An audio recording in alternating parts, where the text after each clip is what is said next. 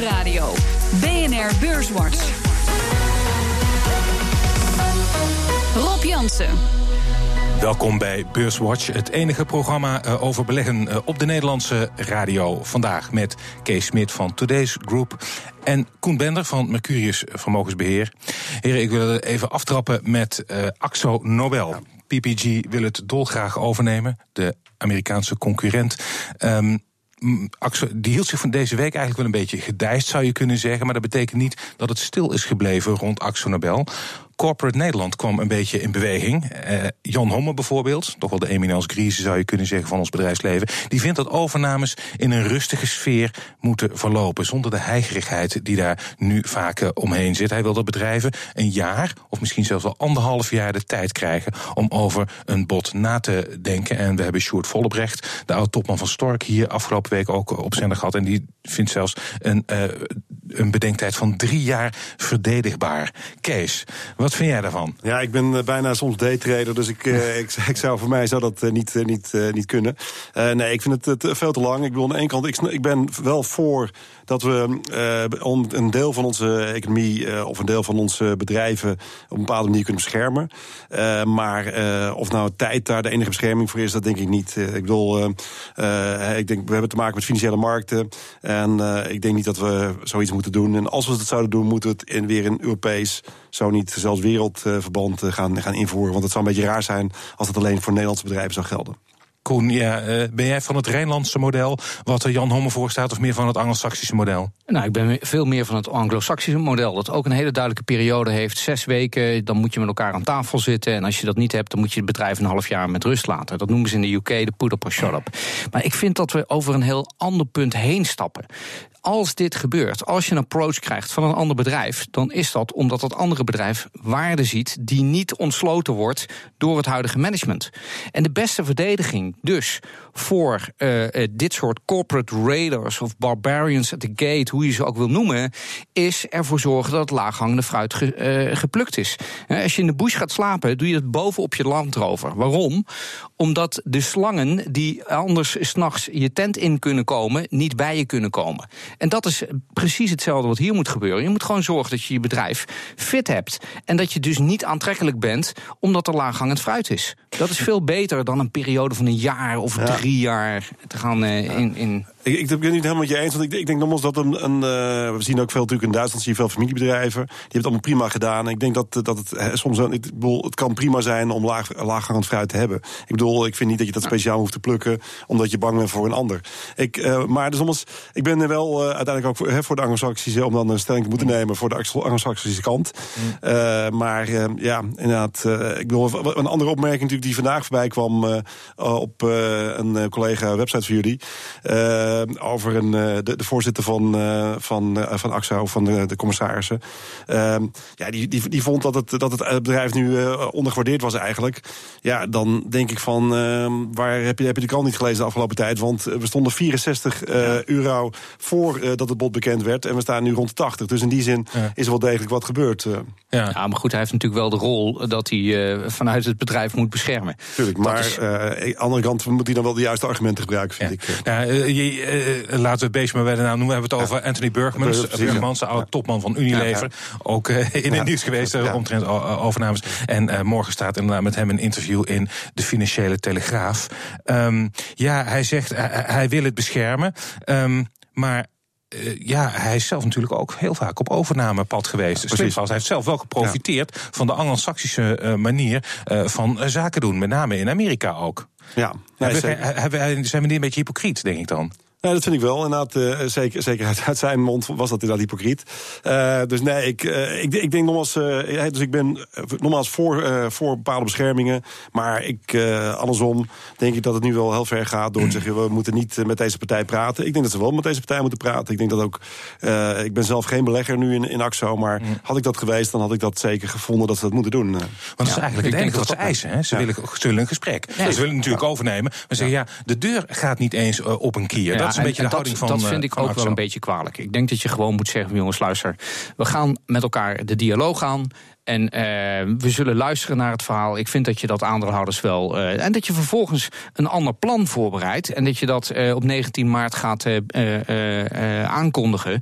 Ja, logisch, je moet een plan B hebben. Dat, dat, dat denk ik wel. En dat plan B, ja, ze hebben al aangegeven, ze gaan de chemiedivisie verkopen. Ze gaan waarschijnlijk iets anders terugkopen. Nou, daar hebben we ook een duidelijk idee over. Mm. Uh, en dat terugkopen, dat zal ook wel weer een overname zijn. En het zou fijn zijn voor Axel als ze daar geen drie jaar over hoeft te doen. Ja, precies. Ja, want bij die take, dat takeover panel waar jij aan refereerde ja. in, in, Engeland, daar is het juist de bedoeling dat zoiets snel achter de rug is. Daar zeggen ze juist van, na een half jaar of zo, dan moet het wel duidelijk zijn, het gaat door of het gaat niet door. Daar viel, daar viel Unilever ook onder. Hè? En, en dat was waarschijnlijk ook uh, uh, een van de dingen die, ja, waarvan ze zeiden: van, ja, als we nu zo resoluut nee krijgen, dan gaan we ook niet aan tafel zitten. En dan is het hopeloos om voor 15 maart, was het geloof ik, uh, een, een poeder op te moeten hebben. En dan moeten ze ook een half jaar wegblijven bij het bedrijf. Ja. Dus ja. Ik, ik, vond het wel opmerkelijk dat Hans de Boer van VNO-NCW uh, ook zijn zorgen uit eigenlijk een beetje op de lijn uh, Homme zit. En dan noemt hij dus uh, Axel Nobel, Unilever en PostNL. Maar ja. twee van die drie hebben op eigen kracht die, die, die aanval afgeweerd. Ja. Dus daar heb je eigenlijk ja, geen extra dingen voor nodig.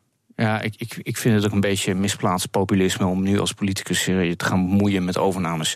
Tenzij er echt een staatsbelang uh, is. is. En dat is vaak zo niet het geval, denk ik. Nee, dat denk ik ook niet. Hm. Um, over Anglo-Saxisch model gesproken. de brexit die is nu definitief in gang gezet door premier May. En vandaag heeft de EU een, ja, een kijkje in de keuken gegeven over hun strategie. Eerst de bestaande banden ontvlechten en pas daarna praten over de toekomst. Hoe gaan we verder met het Verenigd Koninkrijk? Dat is eigenlijk wat de Britten niet willen, want die willen alles in één keer erdoor jassen. Koen, wat denk jij? Wordt dit een vechtscheiding?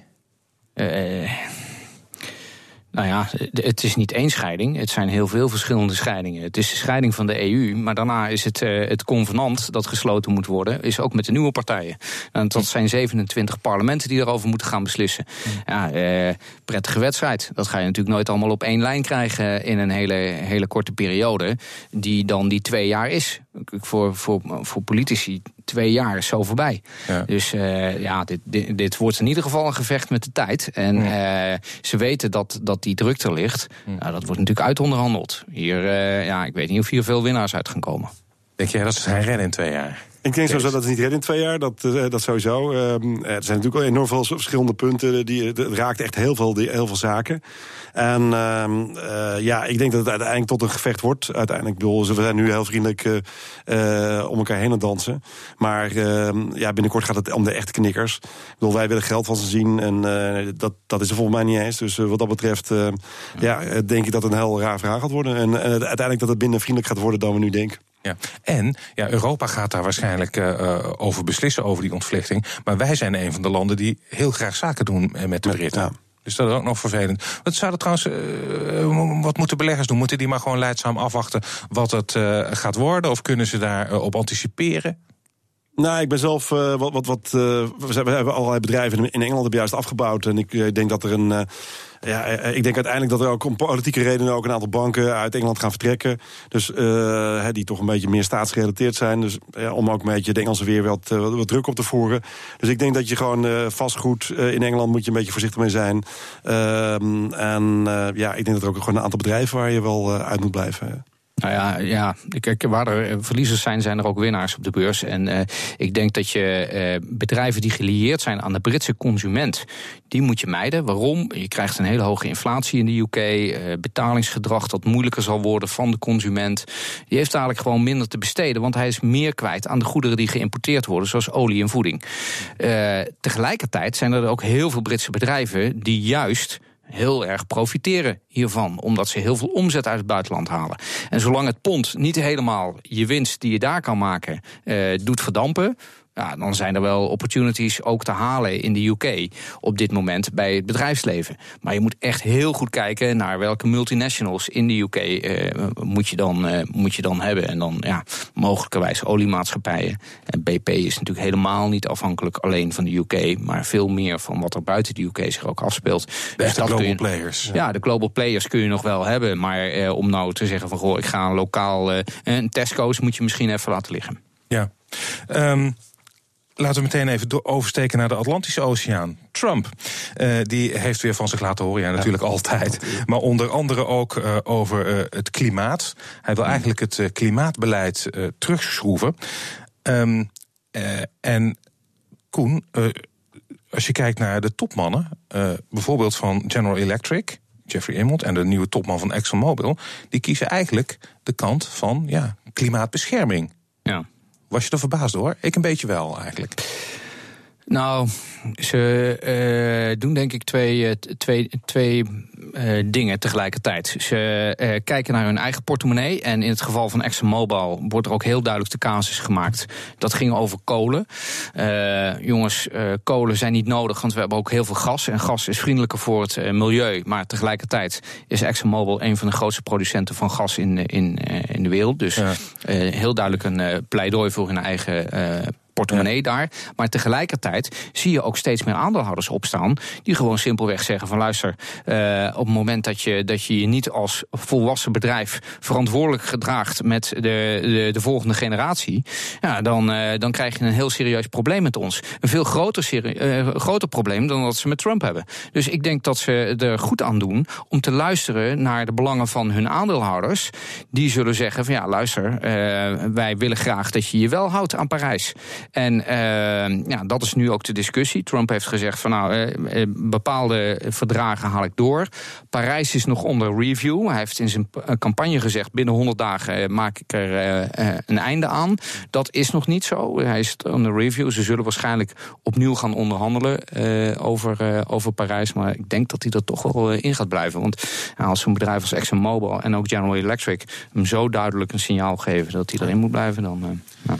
Ik vraag me af of hij het doet hoor, maar uh, hij doet toch zijn eigen koers volgens mij. Dus uh, wat, dat betreft. Uh, maar ja, het, ik vond het ook wel opvallend trouwens hoor, dat, het, dat, dat, er, dat ze niet geen partij voor hem kozen uiteindelijk. Want je hebt eerder gezien natuurlijk dat alle grote ja. industriëlen in het land juist voor bij Trump geroepen werden. En dat ze allemaal ja. keurig naar hem bogen en, en hem gelijk gaven. Dus, nou, je ziet ook wel heel erg die dans. Hè? Want je ziet, uh, als je kijkt naar uh, uh, Immelt, die heeft ook al gezegd... ja, die, die wil inderdaad naleving van die milieuakkoorden. Maar ze weten ook dat ze wat te winnen hebben op belastinghervormingsgebied bijvoorbeeld. Daar steunen ze Trump. Dus ze willen Trump ook niet echt heel erg tegen het harnas jagen. Niet alle bedrijven zijn voor die importheffingen, maar bijvoorbeeld Boeing en General Electric... die vinden hem op dat punt, steunen ze Trump heel erg. Ja, nou ja, kijk, de, de makkelijkste winst voor Trump zit uh, het, het, belastinggelden die buiten de VS geparkeerd staan, om die terug te halen naar de VS. Want daar is uiteindelijk niemand op tegen. Uh, de, de, de een wil dat doen tegen 10% en de ander tegen 20% belasting. Maar uiteindelijk heeft iedereen er baat bij als die winst terugkomt. Bedrijven omdat ze dan als dividend kunnen uitkeren of kunnen gebruiken voor share buybacks. En de Amerikaanse belastingbetaler omdat er dan uh, belasting binnenkomt die anders uh, niet uh, gehaald zou worden. Dus Trump zal daar nu een quick win pakken. En ja, verder het importbeleid is hetzelfde eigenlijk als in de UK. De een heeft er profijt bij en de ander heeft er, heeft er last van. Na de reclame dan praten we verder onder andere over NN en Egon, maar ook over Philips en bijvoorbeeld de mislukte fusie van de London Stock Exchange en Deutsche Börse. BNR Nieuwsradio. BNR Beurswatch. We gaan spreken onder andere over de problemen in verzekeringsland. Dat doe ik met Koen Bender van Mercurius Vermogensbeheer en Kees Smit van Today's Groep. Maar voordat we dat gaan doen, nog even een korte stand van zaken. De AEX die sloot deze week op 15,6 punten. Dat is ruim 5 punten hoger dan vorige week. De stijgers. De stijgers inderdaad. Uh, Galapagos was de grootste stijger afgelopen week met een plus van 7,1 procent. SBM Offshore kreeg er 4,9 procent bij en Gemalto 4,6 procent. En het midcap aandeel dat het best presteerde was TomTom met een plus van 3,4 procent. Daler. Daler. Daler. Unibar Rodamco en Egon die verloren allebei zo'n 2%. En Randstad was de hekkensluiter deze week met een min van 4%. Um, ik kijk ook nog even eh, naar uh, de jaarstand, want we hebben nu een kwartaal erop zitten. Nou, ik kreeg er, even kijken, uh, 7% bijna bij, Kees. Beter dan de Amerikaanse indices. Ja, precies. Uh, dus uh, helaas, zeg ik bijna. Want ik, ik zat uh, het laatste deel van de, van de, van de maand op short gezeten. Maar... ehm, want ik, ik dacht dat het eigenlijk een beetje over was en dat het wat terug kon vallen. Maar inderdaad, de markt blijft fantastisch goed liggen. Inderdaad. En Koen, ook verbaasd over het feit dat de AX... Ik heb even gekeken voor de uitzending. Mm. De, uh, toen stond, want die loopt natuurlijk nog... de, de S&P 500 5,7% hoger. De Dow Jones 4,7% year to date. Ja. Dus de AEX heeft het de eerste drie maanden gewoon beter gedaan... dan uh, die uh, andere indices. Ja, nou ja, absoluut. En uh, dat uh, ja, heeft ons dat verbaasd. Uh, achteraf gezien hadden we misschien nog meer in Nederlandse aandelen willen zitten dan dat we zaten. Maar ja, het is een, het is een gespreid verhaal. en ja, hebben daar eigenlijk prima, prima kwartaal achter de rug. Dus ik ben niet heel ontevreden. Er zijn natuurlijk een paar aandelen die, die het ook een beetje omhoog getrokken hebben. Dat is Axo er een van en Unilever een ander natuurlijk. ja, het overnamegeweld ja, geeft dan een... een vertekend beeld in de, in de AX. Eventjes, Als je in Vopak had gezeten, had je een wat minder kwartaal gehad. Ja. ja. Maar uh, laten we daar nog eentje van die stijgstalen uitpikken. Galapagos vandaag uh, 7,1% erbij. En volgens mij ook op jaarbasis ja. uh, 34 procent of zo. Ja, zoiets. Is echt ongelooflijk. Ja. Nee, is inderdaad uh, ongelooflijk. Uh, wil, uh... En die hadden jullie natuurlijk allemaal in portefeuille? Nee, ik, ik ben er juist al een tijdje van afgebleven. omdat ik dat, dat zeg ik, het is een, zo'n die biotech aandelen. En ja, dat is altijd toch een beetje een, een moeilijk dingetje, zal maar zeggen. Hmm. Dus dat zijn wilde, wilde beestjes. En je kan het geluk hebben dat je aan de goede kant zit. Maar ik blijf er zelf een beetje vanaf altijd. We, we hebben een healthcare fund in portefeuille dat Galapagos hmm. als een van zijn posities heeft. Ehm, er is in die hele biotech natuurlijk toch best wel een inhaalslag geweest ook in de Verenigde Staten. Eh, waar we na een slecht 2016, want dat was eigenlijk een soort rampjaar voor, voor mm. biotechnology. Mm. Niet voor Galapagos, maar wel voor heel veel andere bedrijven. En ja, laten we heel eerlijk zijn, Galapagos komt ook gewoon uh, keer na keer wel met goed nieuws. Dus ze maken het wel waar. Mm. Maar het is wel hard gegaan. Ja. Um, waar het minder hard is gegaan is bij NN. Die hebben dit jaar ongeveer 5,5% eh, verloren. Uh, en deze week kwamen ze in het nieuws met het feit dat ja, er is een gezamenlijke claim uh, tegen hen ingediend van meer dan 3 miljard euro. De kosten van de polissen waren te hoog, de rendementen lager dan voorspeld. Kortom, zeg maar even het klassieke Woekerpolis-verhaal. Kees, ja. Uh, moeten we ons zorgen maken om uh, NN? Nou ja, kijk, eh, het is wel het grappige vind ik eigenlijk dat, dat dit nu in één keer naar boven komt, dat dat nu in één keer effect heeft. Mm -hmm. uh, dat is iets al wat, wat al drie, vier jaar speelt. Het hele Boekenpolis dossier. Is, er zijn allemaal ruziende clubs die allemaal proberen uiteindelijk geld uit te halen voor de consument. Ja. En uiteindelijk hebben ze meer ruzie met elkaar dan met de verzekeraars. Ja. En nu is er dan eindelijk een club, Wakkerpolis, die dan uiteindelijk dan met de Consumentenbond aan de gang is. Ja. En daar zijn dan uiteindelijk ziet men dan uh, ja, enige hoop in. Maar uh, wij hebben ooit een product in de markt gezet uh, al jaren geleden in de hoop als, als, dat iedereen overging vanuit woekerpolissen. Maar ik moet eerlijk zeggen, dat is tot nu toe geen succes. Dus mm -hmm. wat dat betreft is de hele woekerpolis discussie is eigenlijk heel lang gewoon op de achtergrond gebleven. En dat heeft me echt verbaasd hoor. Dus, ja. Nou, daar zat een soort opbouw in, want deze clubs zijn eigenlijk ook vooral nu gezamenlijk in actie gekomen. Dat ze een proefproces hadden gewonnen, waarin de rechter ze in het gelijk had gesteld. Ja. Um, loop jij er met een boog omheen? Nou ja, kijk, het, is, het kan een heel lastig verhaal worden als het inderdaad. Uh, uh, en, en die uitspraak van de rechter in dat proefproces hmm. is natuurlijk wel een opmaat dat er wat te halen zou kunnen zijn voor, voor deze wakkerpolis.